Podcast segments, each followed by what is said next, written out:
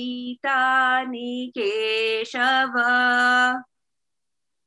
निमित्तानि च पश्यामि। विपरीतानि केशव।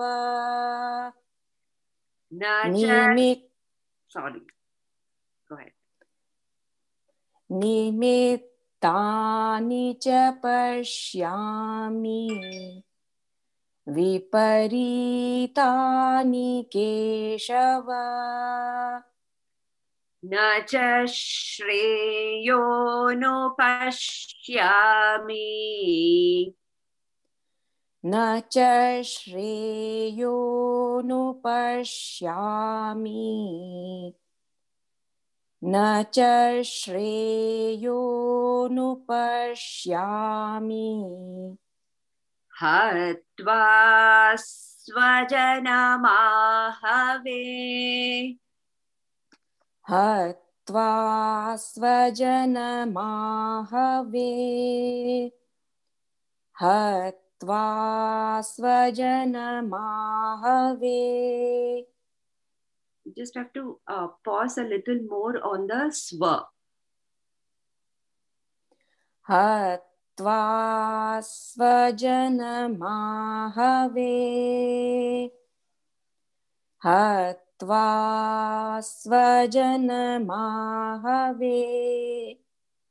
न च श्रेयोनुपश्यामि हत्वा स्वजनमाहवे। न च श्रेयोनुपश्यामि हत्वा स्वजनमाहवे। न च श्रेयोनुपश्यामि हत्वा स्वजनमाहवे। न काङ्क्षे विजयं कृष्ण। न काङ्क्षे विजयं कृष्ण। न काङ्क्षे विजयं कृष्ण। न च राज्यं सुखानि च। न च राज्यं सुखानि च। न च राज्यं सुखानि च। न काङ्क्षे विजयं कृष्ण। न च राज्यं सुखानि च। न काङ्क्षे विजयं कृष्ण। न च राज्यं सुखानि च। न काङ्क्षे विजयं कृष्ण। च राज्यं सुखानि च किं नो राज्येन गोविन्द किं नो राज्येन गोविन्द किं नो राज्येन गोविन्द किं भोगैर्जीवितेन वा? किं भोगैर्जीवितेन वा? किं भोगैर्जीवितेन वा? किं नो राज्येन गोविन्द किं भोगैर्जीवितेन वा? किं नो राज्येन गोविन्द? किं भोगैर्जीवितेन वा? किं नो राज्येन गोविन्द किं भोगैर्जीवितेन वा That's all for today. So, see you all and have a good session, all of you. Thank you. Thank you, Preeti. धन्यवाद Sure. Thank you. So some of them are learning Sanskrit. So all right.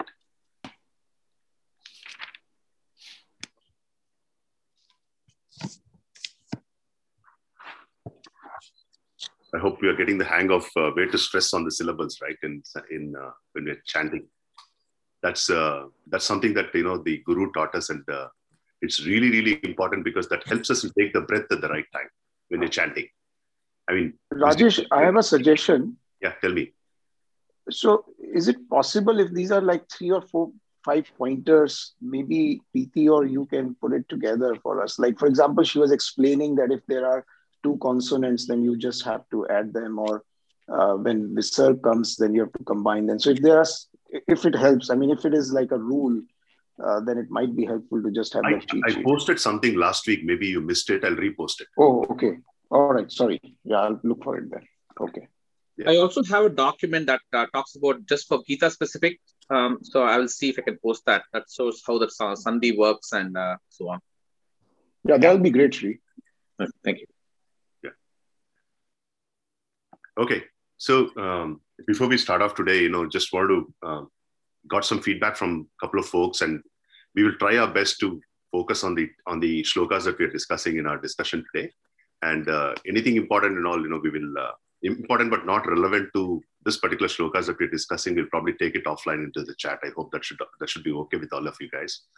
And uh, second thing is, uh, you know, I definitely want to start and end on time. So help me, you know, if uh, if I'm going to be brutal when it comes to let's say 7:25 a.m. my time, and then say I'm going to, you know, cut the conversation. However interesting it is, you know, it's not to dis, you know, um, uh, it doesn't mean anything about the topic or the person who's saying. It's just that my attempt at being very very um, time focused. So please pardon me if I'm kind of you know interrupting you at that point of time. I will interrupt you at 7:25 to kind of conclude. Okay so that's another thing that i want to make sure that you know i uh, tell about this okay all right so um, with that you know i just want to um, um, take just take maybe a couple of uh, uh, one two minutes to quickly summarize what we discussed in the last uh, gd right? And uh, uh, I, I mean in the next uh, next gd any one of you can summarize it what we discussed for today. But last week when we started off we said okay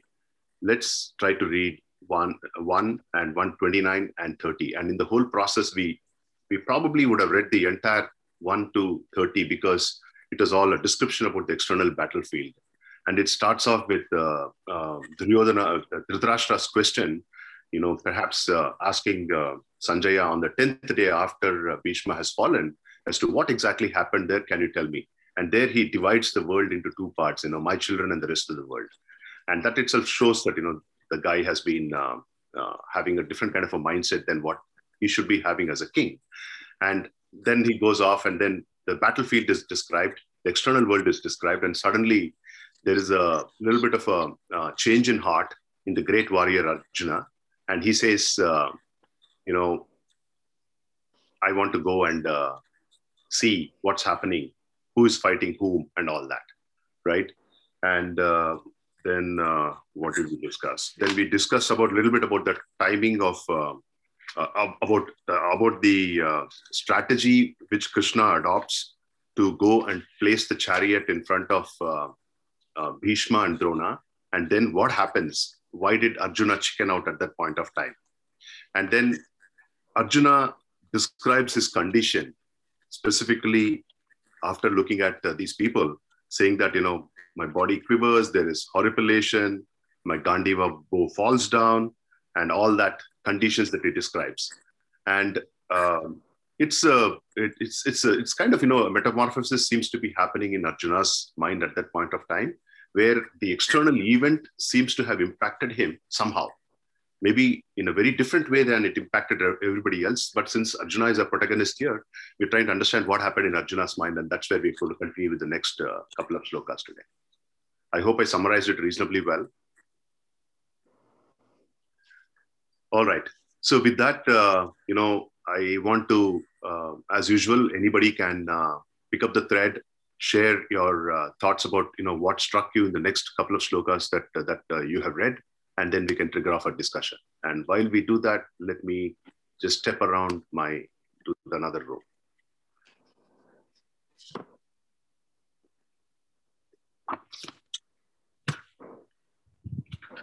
Anyone can start.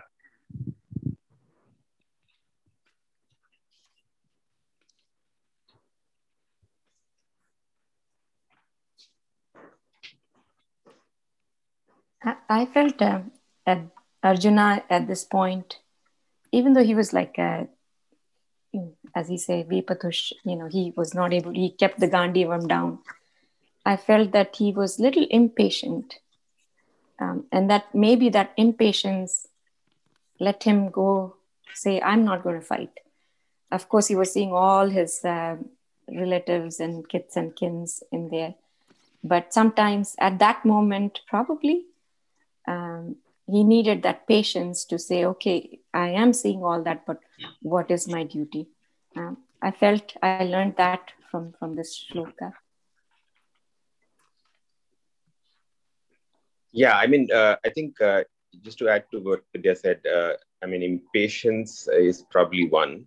I think the other thing which struck me was that uh, he was attempting to self justify. You know, he had obviously the attachment to begin with. And uh, because of that attachment, he was then saying, okay, how do I kind of, so that kind of becomes his sort of preferred position, at least to begin with. And once that becomes a preferred position, like, like it happen, happens to all of us in, in, in our sort of uh, lives, you try and justify what, whatever you sort of um, kind of are tending towards and so all this that he's, I mean, at least in these two paragraphs and a couple of them uh, around it, I think the whole attempt is to kind of justify his his kind of position, which I think in another word would be what we call delusion. Yeah, Chitra. Okay. Um, what what what struck me was, I think uh, there is a sense of fear here. Um, uh, Arjuna wants to win the war. Uh, he wants the kingdom. Um, he has desires. Uh, he has uh, his own sense of ego that I will win this war. That's what he came in when he came to the middle of the battlefield. And suddenly it struck him that maybe he might not win this war maybe his desires might not um, uh, be fulfilled. And I think that's, uh, that's what happens to a lot of us when uh, we hit a roadblock in our lives is because we have a certain endpoint that we see or we see ourselves becoming or getting something. And when uh, there is um, a mismatch between reality and our, uh, our uh, our desire, um, I think that's when we, um, there's a break in between our, I think what Chinmayananda says, subjective mind and objective mind, uh, which I think uh, Alpana put it as a nice picture. I still remember there's one, some kind of a mirror, I don't know, some kind of a veil. Uh, and there is the uh, subjective mind on this side and the objective mind on this side. The objective mind, which is going to take the action, is now without, um, is uh, embroiled in all these emotions and this worry. And because of that, then we start uh, backtracking and self justifying all our actions. Um, this was, uh, and I, I, think it happens to us a lot. And I think the biggest cause is uh, our desire for a certain result. uh, which we think is the right result for us. And, and perhaps even a Sargrave syndrome also, I guess. Ah, I, I wrote that in my notes, yes.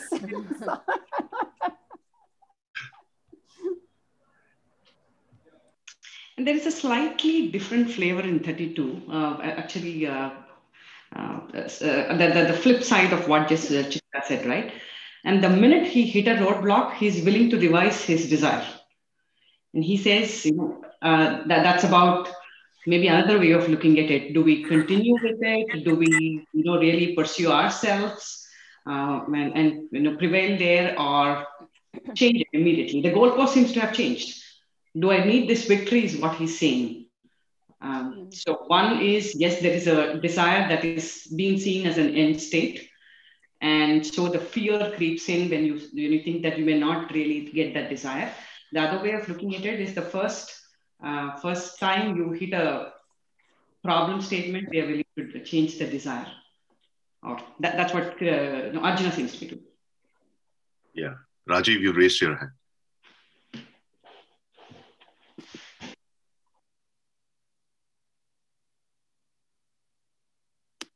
You have to unmute yourself, Rajiv. Okay, so I always had believed that Arjun Vishad Yog, which is this chapter's you know title in Hindi, is that Vishad is the starting point for any spiritual evolution. And uh, when I say Vishad, it, of course, the closest translation as in this Gita is grief, but it's actually much more than grief. It's like you know self-doubt you know existential crisis why the hell am i here? What am i up to in life etc and it's always believed to be you know i mean till till i read uh, swami chinmayananda's uh, commentary on these three four uh, shlokas i thought it was a positive thing. But you know he calls it neurosis he calls it arjuna disease which you know krishna can cure.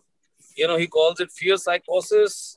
And uh, sort of, uh, you know, it was quite a surprise for me because I never have seen, you know, this state of mind of Arjun to be, you know, any kind of a weakness or a mental condition.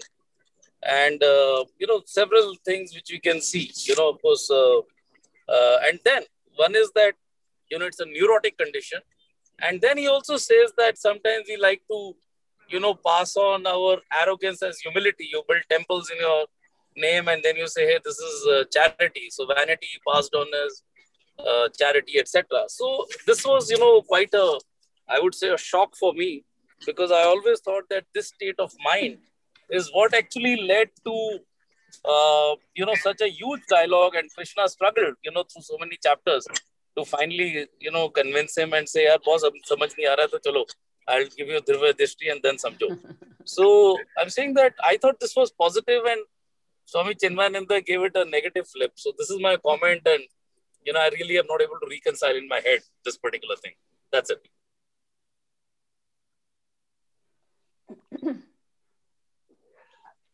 Yeah. So, Interesting.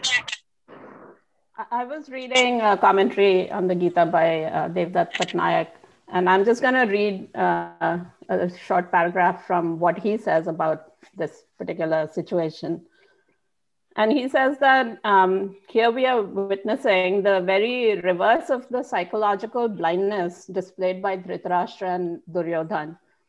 Arjun's vision is expanding, focus is giving way to perspective, attention, uh, dhyana, and uh, to awareness, dharana, as his gaze finally rejects the boundary separating the self from the other and action from responsibility.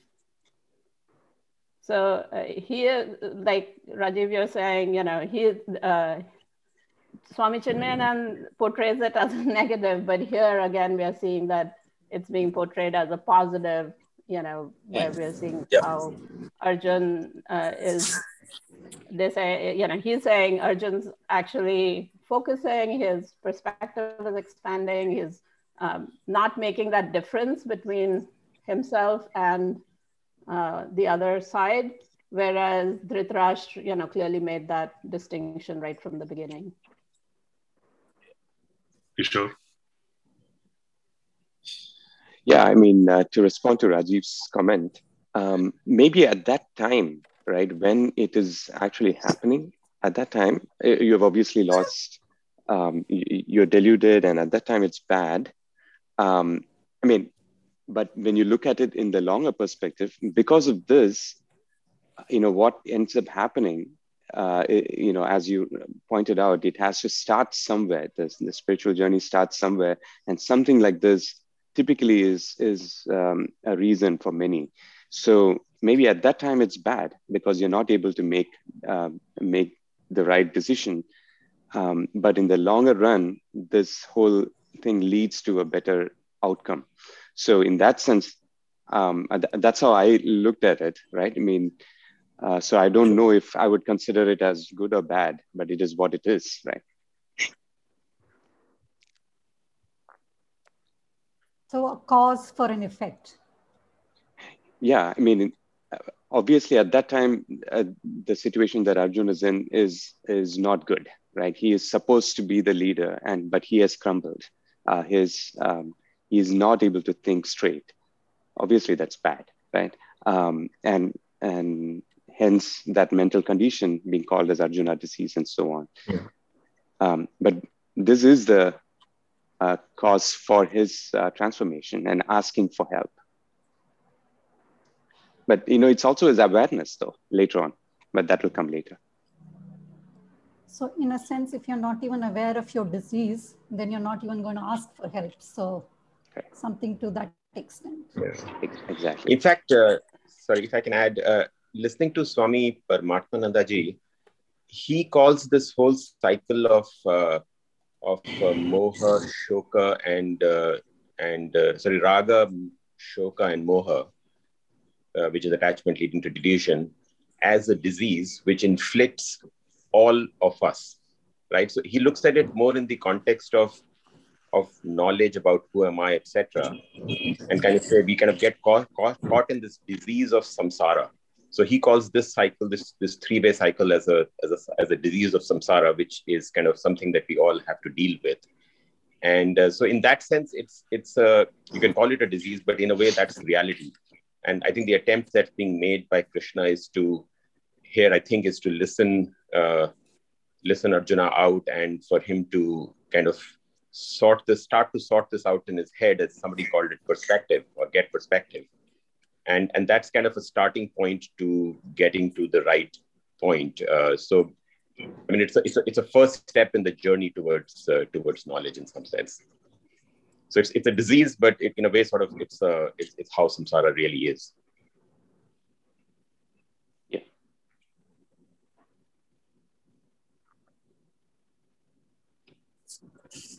Yeah, actually, you know, um, Rajiv, you point out a very interesting thing, and I think I, I liked what everybody said. The way that I see it is, um, see, it doesn't matter what decision we end up making, right, in our life. At the end of the day, small or big decision.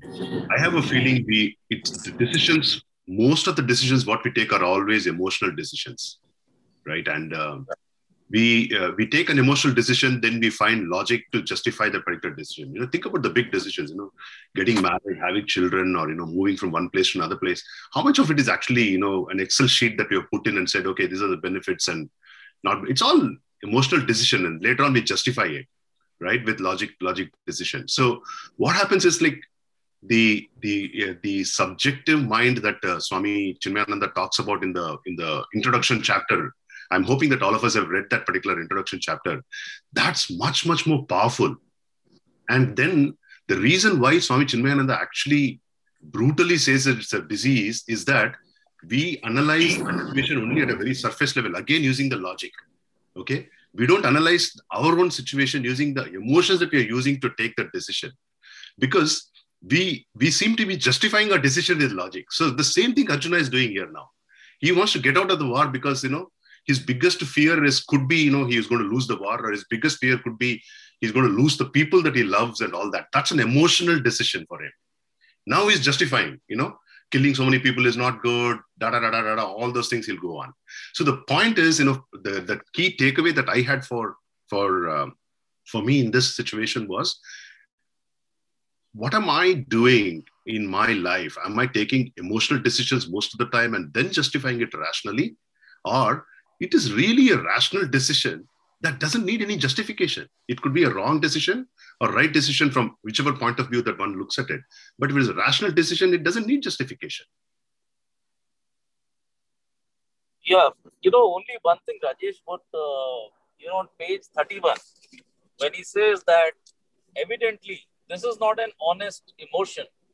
Had it been honest, had his pity and compassion been Buddha like, natural and instinctive, he would have, even long before the war, behaved quite differently. So I fully agree what you're saying that we are in this emotional turmoil. And, you know, I mean, before I read this commentary, I used to think it is his attachment to his uncles, grandfathers, cousins, you know, and then later on Gita says, you know, Anasakti yoga is, you know, detachment. So I, so my only thing is, sorry, I'm just repeating myself that, you know, I thought it's okay, yeah, to feel attached, to feel emotional. But, you know, Swami Chinmayananda is saying, boss, this is not even a true emotion.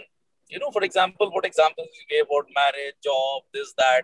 At least there is no doubt about uh, the truth of the emotion. Here is even doubting the truth of the emotion. So that's that's the you know thing. But um, so I was I was thinking that doesn't it also uh, go to show uh, compassion for the other people? Like, so I'm I make a decision and I stick with it because you know I'm making a rational decision. But I, I think it's important to also uh, at least reflect on uh, the impact on other people based you know that my actions might have and i think that's what i'm seeing here with arjun that he is showing a level of compassion that uh, i don't see on the other side. The other side is all about you know we got to win this. And while arjun also wants to win the war uh, he is sort of getting sidetracked because of his compassion for the other folks and and what he his actions might cause to them. Kishore, and I feel that um, uh, you know he he completely surrenders in the sense he says to Krishna that I'm basically forgetting myself. That's a very powerful word. When he says that he has all these emotions, he doesn't want to fight, but he is really telling that I'm forgetting myself, and that's very powerful from the point of view that uh, you know Swami Chinmayananda said that this is a disease. So he's basically kind of knowing that it's a disease, and he is saying that I don't know myself. Uh, so, so I thought that was, uh, you know, that'll support what you are saying, Ajay. Like that'll that'll answer your questions of what you're saying in a deeper sense. I don't know how to express more, Yeah. but Yeah. No, Alpana, go ahead. Yeah. I just wanted to add, uh, Rajiv, to the example you took or the Rajesh you said about the marriage. Most brides and grooms they get cold feet just at the time of wedding. It's a it's a it's a well documented fact. a lot of people want to run away from the from the pandal and that. So it does happen even in the case of marriage. Um, yeah, that was on the joke side. I think on the other side, I was trying uh, when I was uh, looking at it.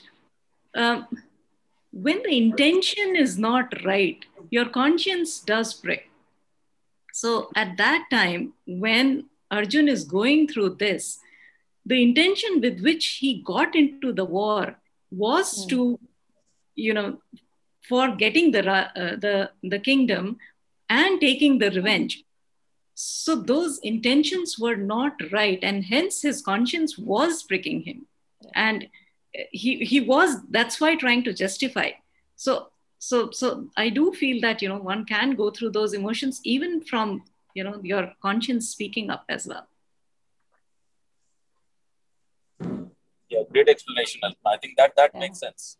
So it Reminds might be his conscience which is breaking him, and it's passing on as you know, oh, I'm going to lose my loved ones, but actually, he's actually maybe fearing for his own possible loss and not winning, and because there's also he talks about command. You know, he has a lot of anger.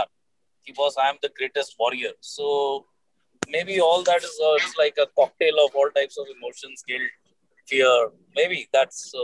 I think that's good explanation, Alpana. Thank you. and And Alpana, your your comment reminded me of the Julia Roberts movie, Runaway Bride, and I'm going to go watch it once again now.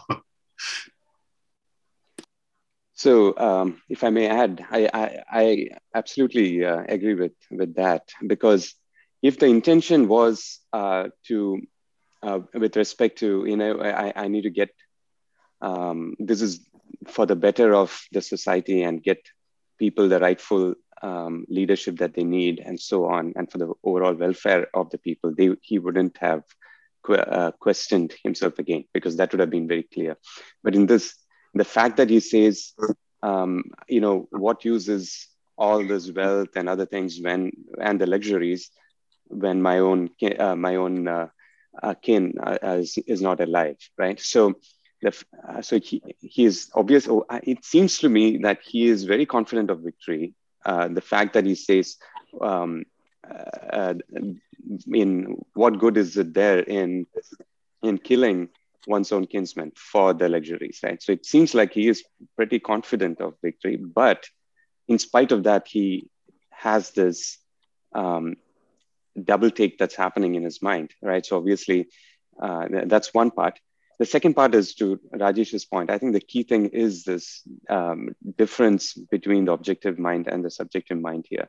Um, well, the mind and the intellect, uh, in in put in another way. So there are voices in our head, and if we listen very carefully, the, the emotional voice in such situations often takes over and it drowns out the voice of the intellect.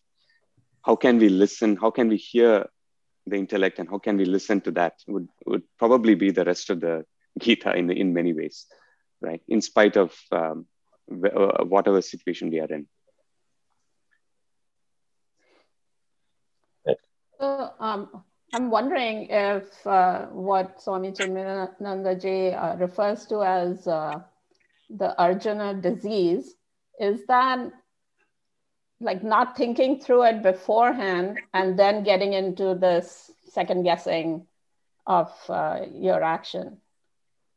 Instead of just the the not just you know the the fact that he is all bent out of shape about what he is going to be doing but the fact that he didn't think about it before and now at the you know uh, right in in the moment he is second guessing. Is that what he means by no manu actually actually you know i think i read it somewhere. He actually had 14 years to think about it. And uh, you know he took a decision arjuna took a decision that he is going to fight the war. But then you know 14 years of thinking can't be just become null and void just by looking at a, bunch of people standing in front of him whom he thinks that you know he's going to kill now or he's going to get killed or whatever right? That uh, it doesn't sound logical to me right yeah. but is, is it that you know in the 14 years of thinking he never really thought about the things that you should have thought about right so whatever uh, like Alpna said about the intention uh, whatever intentions that he you know put together and whatever logic he used to justify his decision uh, were not the right reasons and not the right and and so uh, the, his conscience is pricking his he is second guessing himself right at the time of you know taking action. And i'm wondering if that is what swami chinmayanandaji uh, refers to as the arjuna disease because I, I don't think that it's a negative that he is questioning his uh, you know decision at this point in time. But i, I feel like maybe uh, you know we're getting a different view from swami Chin, chinmayanandaji but he is referring to the overall like you know getting to that decision and then second guessing yourself. Right. I see muku you raised your hand. Yeah so uh, at least I'm going to, uh, my perspective when I read this, and also I've read a few other uh, interpretations of, of Gita. I mean, this context of the doubt, I mean, uh, like Rajesh and many of you said, I think Arjuna was very clear, you know, uh, about the context of the war. You know, he's been called into it. He's a Kshatriya, so he has to fight it. And he's already chosen Krishna. So there's a good, there's a really good chance he's going to win it, right? He knew that going into that point. But I think the, the way I see it is really um, Arjuna is, is also a seeker, right? Because he's working with Krishna as, as his guru on his enlightenment. That's also a broader context of the of this whole play here. So the way uh, in, in a journey of enlightenment, right, the identities get dissolved, right? Like who am I is the question. Then you say I'm the body, I'm the mind. Then you start dissolving those identities. And one of the, the, the biggest identity that gets challenged in the war front is he's seeing that his own identity, right? His clan is there, his cousin in front. So his clans are going to die, which is a societal identity, right? So a lot of us in, in, a, in a journey of enlightenment, we get stuck in different identities. Some of us get stuck in parental relationships, spouse, societal, uh, and the whole, you know, I'm the body, which is a subtlest identity. So Arjuna is caught in that identity, societal identity, and he's justifying that as a compassion or a, or a pity the way it is. That's why swami chinmayananda because swami chinmayananda is an enlightenment guru right? He's teaching his people to get enlightened. He's calling it a disease and which a lot of us have right? Anybody who's stuck in maya with any of these identities till you're enlightened you are diseased. That's a broader framework. Uh, that's how i understand. So it's really arjuna's struggle with going transforming or transcending that identity societal identity that his clan, he's part of a clan, that he's part of a clan, the Kuru clan, the Pandava clan. And I am going to, this clan is going to die. Uh, not understanding uh, the true identity of him is the consciousness or is Krishna himself. Uh, I think that's a transformation is get stuck, and that's why I believe he calls it a disease, uh, which is truly it is. That's just that's how I my interpretation is. That's beautifully said. I see multiple people raise it. One question before uh, before we go forward. So I see some of you raise hand using that uh, some tool, you know, in, on the Zoom. How do we do that? Actually, I, I've I've tried to figure that thing out, and you know, I'm not able to see everybody here. How do you do that? Can you go to reactions? Uh, click on the three dots if, if you are, I don't know, the three dots oh. more. Okay. And then it has a raise hand and all the emotions feature the smiley, heart, thumbs up, raise hands, clap. Uh, okay. Okay. So it looks like I don't have that option somehow. What are you on, Rajesh? Uh, what... I got it. I got it. I have it. I have it. Yeah, I found it. Yeah. Thank you. Okay. Reactions is a re- reactions is what I need to go. Okay. You can't be any different. So. Thank you for teaching me something today. So I don't know who all raised hands. I can see Ranjini now. there you go, Ranjini. Yeah, so I, I, think just going back to what Alpana said, I read a section in this which, uh, you know, um, it, it, says that Arjuna said, I desire neither victory nor empire, not even pleasure. And then Swami Chinmayananda goes on to say after that, that, you know, when somebody's in a state of hysteria, they're actually trying to convey exactly the reason for why they're going into the war.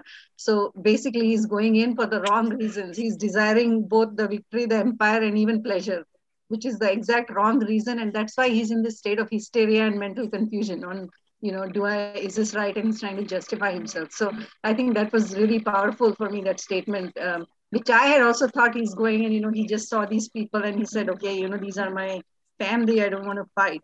But the very reason he went in to the war why he's confused is the wrong reason. So yeah, yeah. to that sort of sort of like i mean not exactly the same thing because you know people i know you you guys will bash me up if i say this. Sort of like stockholm syndrome. What is yeah. stockholm syndrome? Oh i'll take it offline. Take it offline. No but uh, we should also think of it as um, you know if we were to relate this in our own lives and uh, situations we have been this is like an extreme um, you know, an extreme reaction, right? I mean, an extreme um, situation, if you will, right? I mean, we've all kind of gone through this confusion whether, hey, is this right or the other thing is right? And we've kind of been at that fork in the path and then not knowing which way to go. And we're drowned out uh, by all this information that's coming in. Most of it is emotional, but we are not able to parse that and then see this one thread of thought uh, that's actually coming from the intellect uh, we are often not able to hear that, right? But in this case, that that it, it is like a deluge of emotions, right? It's it's an extreme situation, uh, and some of us, I'm I'm sure we may have been there. I know I've been. Um, at that time, it's it, it just drowns it out, right? There is no way. Everything is just broken, and it, it's like a dam that's broken. So there is absolutely no way you can think straight, right? So uh, we should also look at it from that extreme position here, right? The the type of situation he is in. Yeah. Yeah. No, it, it, all sort of, uh, I mean, just I'm trying to kind of uh, summarize this in my own mind. Uh, but as Kishore and Ranjani said, uh, I think it all comes down to mind and intellect and who's winning. And uh, I think Ranjani, you made a very interesting point, which is we want both the mind and the intellect to work in our favor. You know, we want the best of both in a way. And I kind of look at the example of, uh, you know, wanting to wake up in the morning and go for a run and be fit so at the at night you kind of make a resolve, and that's your intellect talking. And in the morning you want to also be comfortable in your bed, which is your mind talking. And so we want to be comfortable and we want to be fit as well. Uh, but the fact remains that you have to make you know the intellect has to kind of come up trumps at the end of it. Uh, so it's it's it's a nice kind of uh, it's it's a, it's a it's a problem that we all sort of deal with in a variety of situations but at the end of the day, in summary, it kind of comes down to intellect versus mind. And and uh, Ajay, your your waking up at 4 a.m. drove home the point very well today because it has change of time for us here in, in the in the US. Shanta, you raised your hand. So even if he decides not to uh, continue, what was the alternative, right? That his own brothers will say, "Come on, man, you you can't just give it up now." and he has to go back to his wife too right uh, so many mixed emotions these things happen in our life even in movies you see this right so it's not any different but he's it, it almost feels like he's looking for krishna to justify like why he is also doing he wants someone to tell him that what his actions are uh, uh he's doing it for the right cause or something. And uh, there's no one better than krishna. When krishna itself tells like then he'll feel like okay I, I am doing the right thing kind of. So you're saying you're saying he was looking for krishna for validation of his ideas? Yes i think so. I think so too. And and even if it is right uh, there are two things. When he wins the war what, what is left for him to rule? Uh, his kins and kith and kin is gone. And people might also say that hey you some some folks might say that hey you killed your own cousins. And knowing him like he might also think that it is uh, it's paap right? It is a sin uh, to to kill people. But him being the kshatriya so many mixed emotions he must be going through. And as you said 14 years he must have thought through these these would have come to his mind already but still uh, it's almost like now i'm publicly asking krishna to justify or validate my actions yeah. almost uh, feels like that yeah. Uh, I see Shamala, you raised your hand. Manu, you'll have to use the digital raising hands. Oh, okay. it's easier to manage it, otherwise difficult. So it's also helping me take a different, slightly different perspective, right? Uh, as a recipient of experiences, all the analysis that we have done, that somebody could be making emotional decisions, um, intellect is uh, is being blocked by the the, the emotional mind um, and the confusion they can go through and maybe the wrong decisions that they can take. When you're on the recipient end, I think maybe it helps us understand their plight as to why they made such decisions and not take it too personally. When you're on the recipient side, also there is a lot to understand what thinking would have gone in um, before they made a decision. That's another way to look at it. Uh, almost one is to look at it from Arjuna's side. If this is the kind of an understanding, how we should not be taking things personally when you're on the receiving end. Yeah, agreed. So, uh, so uh, just kind of pivoting from Arjuna, right? You know, any reflections on whether we have gone through Arjuna syndrome in our lives that where we have chickened out? You know, we don't have to, of course, you know, we don't have to discuss the situations, but definitely do we experience that that's the key question right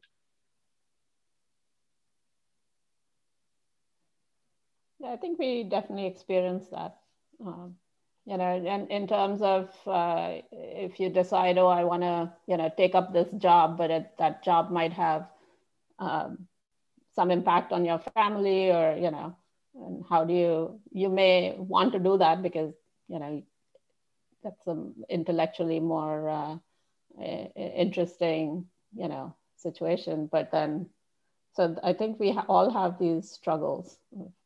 What is the right thing to do yep. but I, I just had a question too.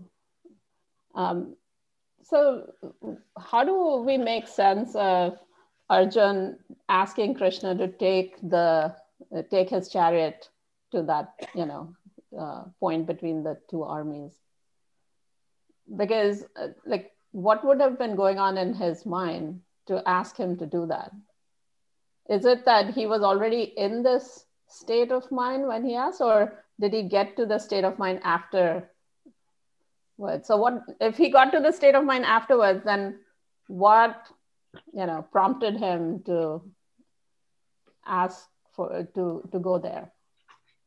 So from the commentaries that I have read, uh, it almost says that he was actually overconfident when he asked Krishna to bring the chariot in the middle because he wanted to just see and you know all who all have come to fight me almost like dekhu kaun aaya hai mujhse ladne it was almost that connotation is used in most of the commentaries that I have read. Mm. Um, it's only when Krishna takes him there then he begins to melt. He, the, the meltdown begins, is what I. Yeah, actually, you know, when Duryodhana is talking to Drona, if you if, if you remember the you know the, the description of the war field, then uh, Bhishma uh, sounds the conch first, and then the the Pandava side start start sounding the conch, and then even Arjuna also you know um, uh, sounds his conch. His, that means he's saying, "I'm ready now. Okay, let's yeah. go. Let's get it done." Right but then it happens afterwards, not before. Mm. Yeah, my, my understanding of that, uh, the way I read it is uh, basically that's where again Arjuna and Krishna's relationship as a guru. Krishna, I mean, Arjuna knows Krishna is not a human. I mean, he's way beyond whatever it is, right? So he's in any journey, right? I think Alpana's point, we all have blind spots. So Arjuna's blind spot was that you know he will win it and he's arrogant about it. So basically, he was asking his guru, "Show me my blind spot." So I need to work on, I need to fix my blind spot to get the true victory here, right? Sometimes the blind spot can lead to a defeat. So he was asking, it's more of a guru saying, just take me there and show me my blind spot. Um, so that I need to fix it before I start the war. That's how one interpretation I, resonated with me. Interesting. Very interesting. Kishore, you raised your hand.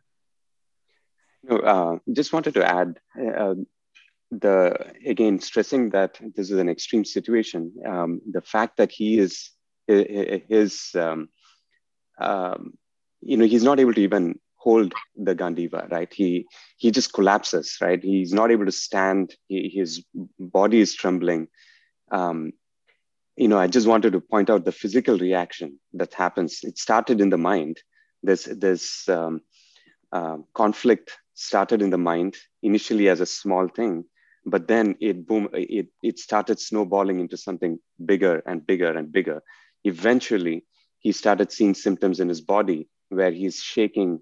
He's not able to hold the bow that bow the bow that he had in his hand and he's literally not able to stand right? So um, how it goes from the mind and all the way then to the body, right? Which is, again, if you look at it in today's context, it is stress and anxiety as an example of how it starts in the mind.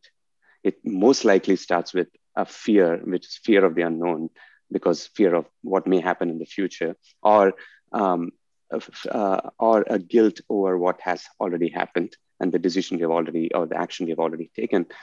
And then as it snowballs in the mind, as we engage with those thoughts, it snowballs.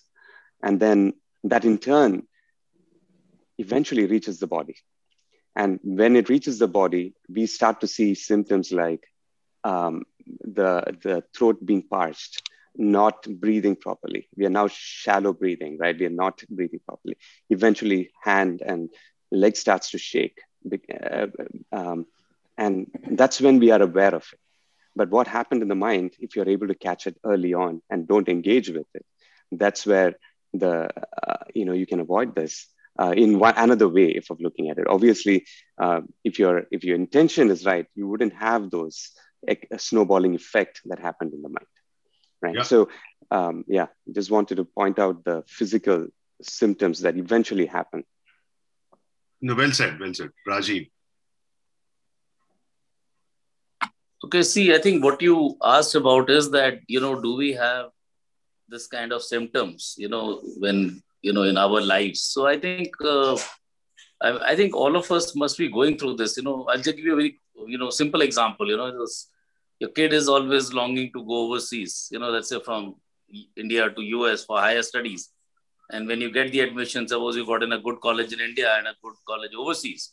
So you've been longing for it, you wanted to do it, but when the day comes to take the flight or two days before, then you have something in the stomach. As a father, you feel, yaar, bhejna chahiye nahi. You know, the kid must be thinking, look, you know, India is a growing country. Itna acha chal raha hai. You, all that I think happens all the time.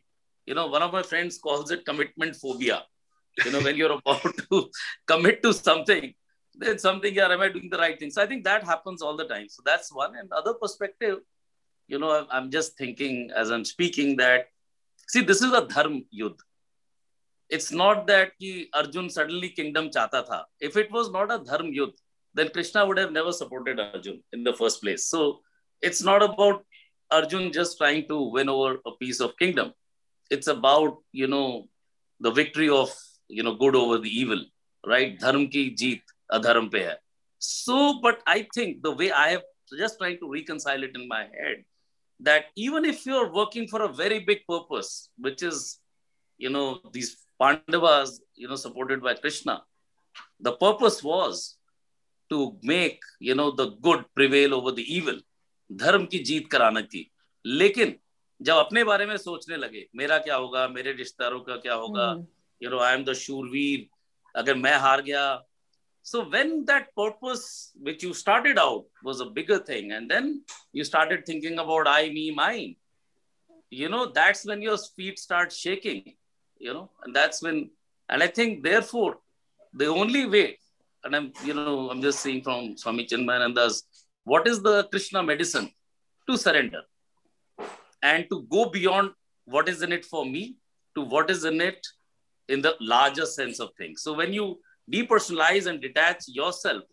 from it, you know, through dedication, you know, bhakti or whatever support of the spiritual forces and, you know, thinking about the bigger purpose, then this shaking feet and, you know, not able to pick up the Gandiva, maybe get back strength in your arms. And this is just my way to reconcile it, you know. Extremely well said. Well said. Yeah, I think right. that's what happens even um, in our working life also. Suddenly, you know, we bring in that okay, am I going to get the deal? Is it? Am I going to get my incentive or not? If I'm not going to get it, I'm not interested in the deal. It happens.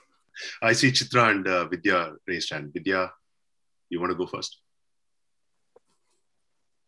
Yeah, I was going to ask a question, but I think uh, with uh, I don't know who spoke. I forget his name. Um, that answered my question. Like uh, when when Alpna said uh, the cause or or the intention was not correct, and I was going to ask, like, for 14 years, what was his intention? And I think he answered that his intention was bigger. But then he came back when he started fighting, his intentions changed to me, myself, and my kith and kins and my thing instead of the broader, you know, bigger picture, uh, which probably he had thought before that was his goal. And as soon as he, he his goal totally changed, even to fight that bigger cause, uh, I think that answered my question, and that was that's what I was going to ask. Like, can somebody explain it better? So yeah. I'm all so, set. So Vidya, you know what you said is is a very very important important aspect, and that's why I want to you know button here before uh, you know we request uh, Chitra to share. Right, I think that's what happens. You know, we go with yeah. one purpose and which we think is the right thing to do, but then like what Kishore and others mentioned here, right, the emotions start overpowering Coagulating. right? Mm-hmm. the then what happens is like the the original purpose is lost and then these emotions start coming in then we start delusional saying that oh this doesn't seem to be the right thing what i'm going for. And then we'll justify a lot of reasons. And because the mind is so powerful it'll always find a reason for justifying what we think is to be done. Yeah. It overpowers what the goal was and yeah. and then so we go into the cycle vicious circle of Correct. you know me i and i and again i and Correct. correct. And, and and here is where I want to introduce this term, right? And I think you know, it's going to come back again. That's when he's talking about his likes and dislikes there. Okay, I want to do this because you know uh, I want to chicken away from the war because you know, a lot of death is going to happen, right? I, I don't like I don't like killing other people. Likes and dislikes coming in here again. Chitra. okay. Um, I'm kind of stuck uh, in the same narrative of uh, does it happen in our lives? Um, and um, you know, uh, I think I can't I can't remember who said this just before Vidya. Oh, I think Kishore, right? Uh, um, you know, we all start. I, I don't think any of us start a certain action thinking we are going to harm anyone, right? We always start. Um, you know, any job. You know, whether Manu said if I take up a uh, different job or you know whether i uh, uh, praise someone or whether i find a fault with someone anything. I think the initial um, or at least in your mind first when you start an action is you always think i'm doing it because uh, because this is uh, you know i have this uh, i am being very um, nice about it. My definition of nice. But i i think that's um, um, Sri Krishna's way of showing, uh, like someone said, blind spots. Uh, how do you see your blind spots, right? You can see your blind spots only when, as I'm looking at it from my point of view, right? I'm a teacher. I, I, I think I'm doing a great job with children, you know, I'm giving them the best education possible. Uh, obviously, um, that's, that's why I'm doing it. But there will be a parent who will be unhappy with that. Uh, why? Because that particular child is not getting what the child needs, and I am not seeing that because I have gone into this space of I am doing it, right? And then that is when you have to uh, hit certain spots where you start seeing that uh, this is all about me, it's become about me. From the action of being about others, I have slowly transitioned into about me without my knowledge. And I think that's what's happened to Arjuna here also. Initially, you know, it was all about dharma and, you know, doing the right thing and then slowly it became i am doing the right thing. And i think that's that's what krishna wanted to show. Hey hold on. You know it's not you but me doing through you. And how do i how do i do that is what um, i think we all face in our lives when we start an action and then without our knowledge we kind of slip into uh, this thing of i am doing it. You just you just said that you know the relevance of this particular book even in the current day is very, very high. Thank you.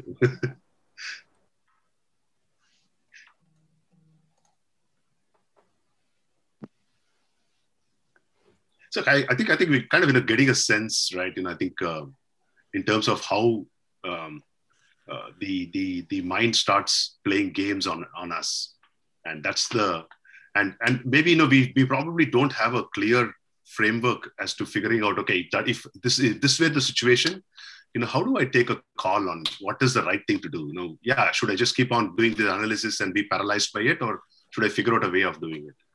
Muku, you raised your hand.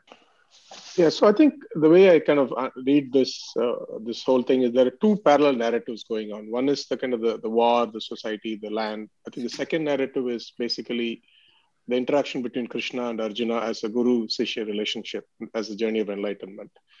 Um, so what in the way i kind of apply this uh, this teaching in my life is whenever there is a conflict like what arjuna is facing and what all of us face in life on a daily basis uh, is really to iron out the context of the action to the identity that we have right? What i mean by that is let's say my identity is i'm a ceo of a company or i'm xyz or i'm a teacher or whatever right? The context of the action if it doesn't align to the identity generally there will be a conflict. Um, uh, that's that's generally the blind spot. That's how I see as a practical application is um, who when there's a conflict, what is the identity I'm associating at that point, and is that my true identity? So if you reflect on that, sometimes the conflict will just melt because uh, uh, it, you you just drop into a higher zone. I'll, I'll give a, a, kind of a practical example how it happened. So there's a conflict with my spouse, and then there's something you know how you trigger back an argument back and forth. Then you sit and reflect. I mean, when when when your spouse is saying something about you or criticizing you what is the identity you're carrying you're you're carrying the identity that i'm spouse of this person right but is that your ultimate identity if that's not the ultimate identity, if I am the consciousness, right, then how should I should not get impacted by whatever my spouse says. So as an example, so like that gives that space. This this kind of the what what we go through, Arjuna goes through here gives us a practical way to step back and see what is the identity I'm carrying now, and how is that getting criticized. Uh, then then you start opening up the the conflict dissolves. This is one way I've seen it happen. Just a, just a sharing an experience beautifully said. If you bring in, you know, the uh, husband-wife discussions into any of these conversations, it will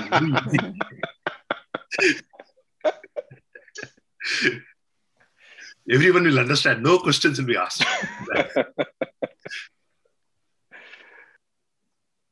that relation is the biggest teacher. yep, I agree with you.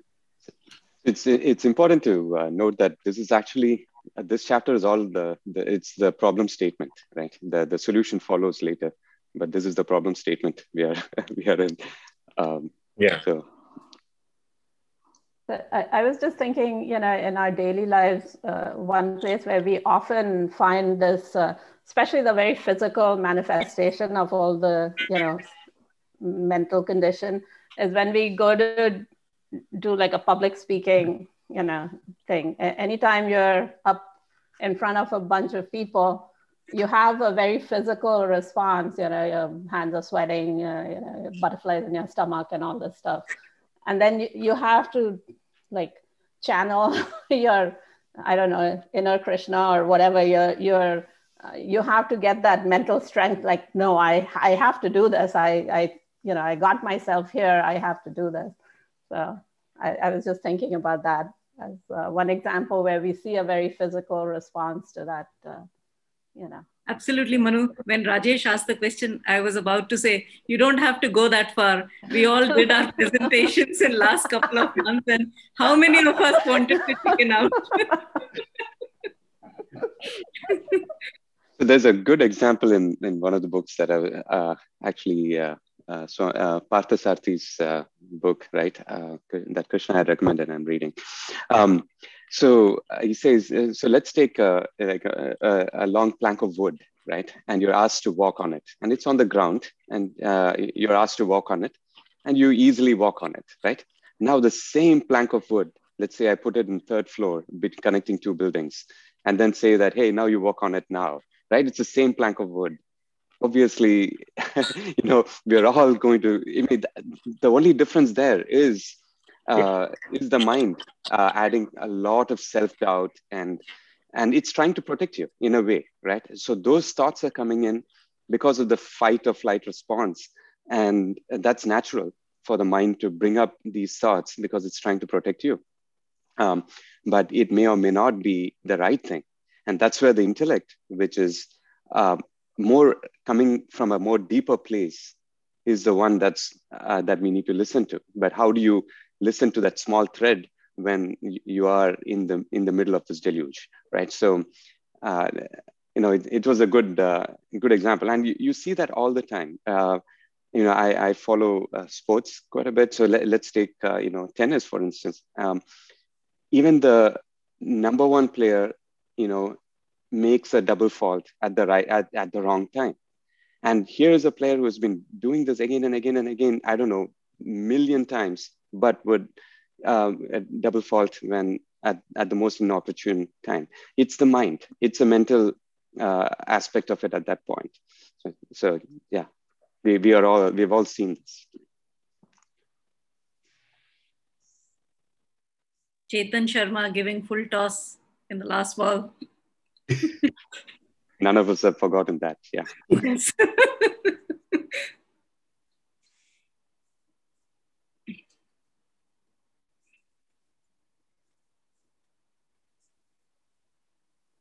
and does that all sort of then sort of come down to how do you train the mind and all the videos that we've all seen and meditation and that I guess is where it all sort of leads to, isn't it?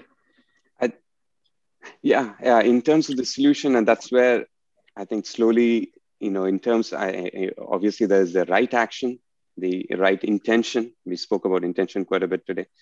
Uh, I, if you now correlate to last year, and that's uh, a huge part of Karma Yoga.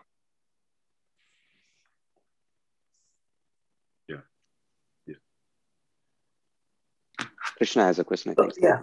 So one one thing I uh, reflected on reading the shlokas, Arjuna does not have the ability problem. Like in our day to day thing, a lot of the times the doubt is even more fundamental level. Will I be even able to do this? Am I capable of doing this, or uh, am I the right person to do this, and so on. Uh, but here, uh, Bhagavad Gita, all the steps is like clearly answered. There is absolutely no doubt that Arjuna can do this. He never says, I am afraid. He's only afraid of the consequences or results or how people might perceive him and so on. He only goes at what might happen, not, not in the concept of, am I even going to lose this war or anything? He doesn't have that doubt. But relating that to our normal life, most of the time we are faced with like mostly a coin toss. Am I going to win whatever this particular task or argument or project I'm doing or solve this problem uh, and so on. So that that was very uh, the the Gita problem starts like it kind of emphasizes the seem to emphasize the point that even after you answer all this and you get to that final point, there would still be that doubt or uh, thing like everything is loaded. You just need to pull the trigger. But even at that point, the doubts could come. So Uh, the other uh, small reflection was that from like recent neuroscience experiments, they do that your mind already is made up. And then you first take a decision, and then your mind makes up the reasons why you took the decision. We all kind of tend to think that we are very rationally behaving. Oh, I'm picking this green cup over this red cup. Uh, but in a very fraction of a second, your mind already does. And they found it with like very nice ways of uh, measuring the nerve signal. So your hand already starts moving because that lags much slower than how your motor nerves can move. So your hand already starts moving towards a green cup like within that five to 10 milliseconds or something. But it's only at the 50th or 100th millisecond you have actually told everybody that I like this green cup. And then when asked to explain, people give a lot of things. Oh, this is like the one nearest to me, or this is the best cup for the price I will pay. And all these justifications we give later, but your mind has made up. And here too, uh, it was very nice to see um, the, the way it was written. Like he has already quickly made up his mind, or something is very wrong with this uh, result, or he's even imagining all the victory and everything and saying that is wrong and there's probably a lot of killing going to happen and so on. And then he slowly starts giving uh, the, the order of sequence of first all the physical reactions, and then he gives example, oh, my uh, skin is burning, and he notices all these things and uh, gives gives very eloquent reasons why he why he should not be uh, fighting. That also I found very very interesting. Beautifully said. Beautifully said. You know, I think two things. One is looks like we have bigger problem than what Arjuna has. We have even doubts about questioning our own abilities that that Arjuna did not have. And the second thing is, I think now I know why love at first sight works. Neuroscience has already answered this now. okay, Rajiv, there you go. You, it's it's your turn now. And Hey, so you know, see, I feel that of course, I think we've discussed really very good perspective, mental, you know, neurotic, fear, you know, etc., etc. I'm just saying that, you know, when Chinmayananda ji says, I really like this thing, you know, that at least be true to what emotion you are feeling. I think I think that's the most difficult thing to do in anyone's spiritual journey. Because if you know what I mentioned once, you know, and Osho talks about it, you know, see yourself in all your ugliness, and you know, Jiddu Krishnamurti talks a lot about it. So what I'm saying is that although it is only you know Chinmayananda ji who's saying this that boss get real with your emotion.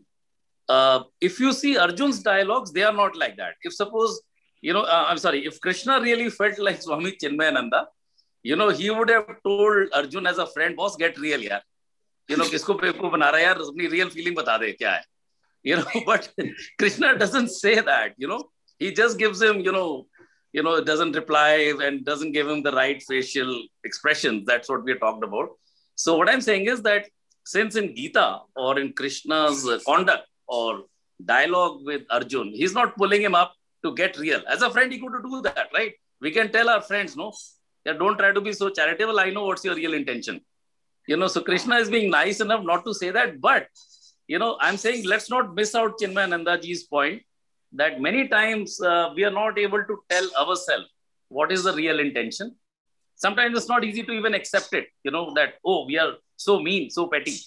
But uh, I think that's the one part of the spiritual journey that, you know, to be able to say, hi, yaar, ye cheez meri self-interest. Yeah, it was my self-interest. But yes, I was trying to be nice to the world and change the world, etc. Basically, मैं अपना ही फायदा देख रहा था that's just I wanted to add this perspective. No, beautiful. Well said. Well said. You know, actually, um, um, you know, that we're kind of you know, coming pretty close to the time today.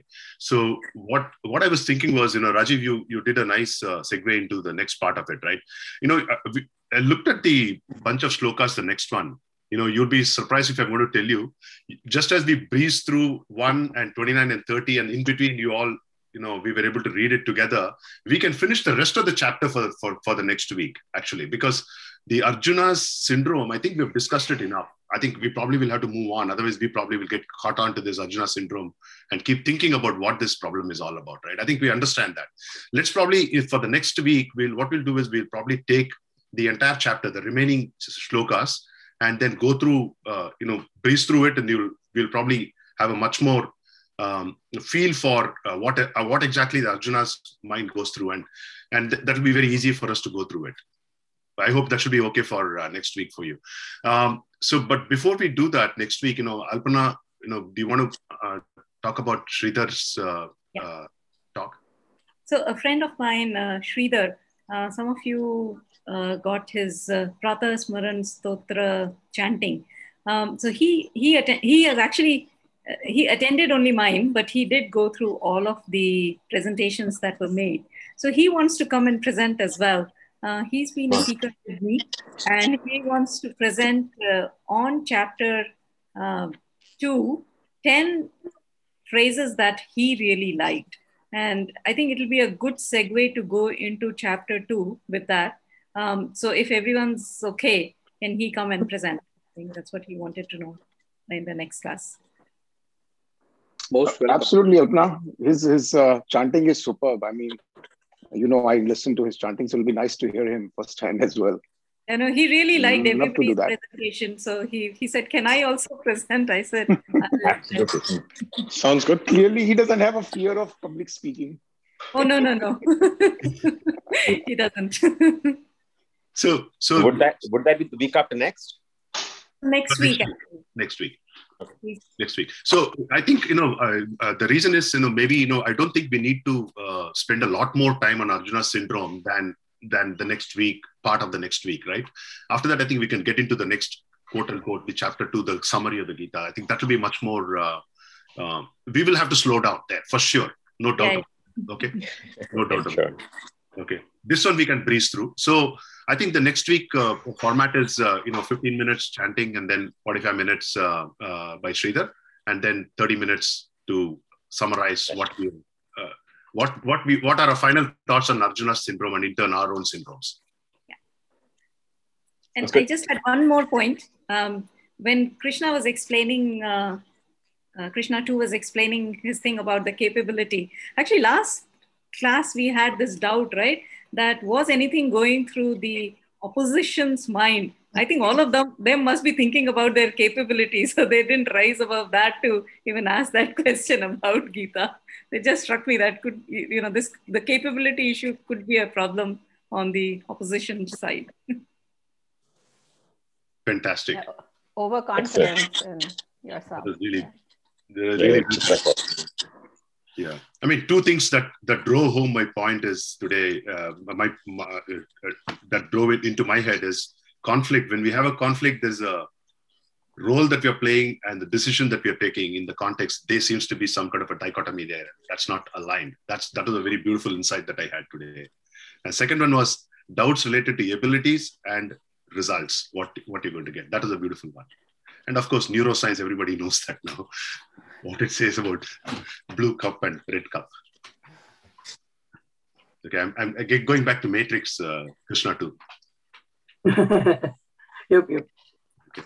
all right i think um, i'm so so proud that you know we were able to do it with this three minutes remaining and we can say uh, uh, we can say a Shanti mantra thrice today and uh, then uh, conclude for today's session. But I feel that maybe not not the next session, the next to next session onwards. I think we should probably pick another Shanti mantra and we should start learning it together. I hope, like what we did last year. Are, are you are, are you folks okay with it? Absolutely, a great great idea. Okay. And we'll have to we'll have to assign that to Alpana because Alpana, you'll have to figure out which one it is now. will. Okay.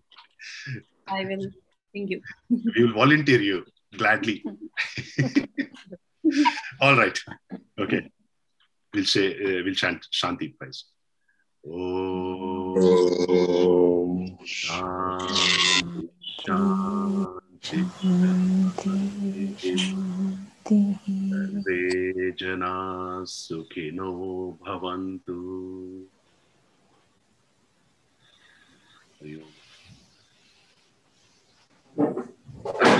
Thank you. Enjoy your Thanks, everyone. Bye. Thank you. Thank you, everyone. Thank you. Bye. Bye bye.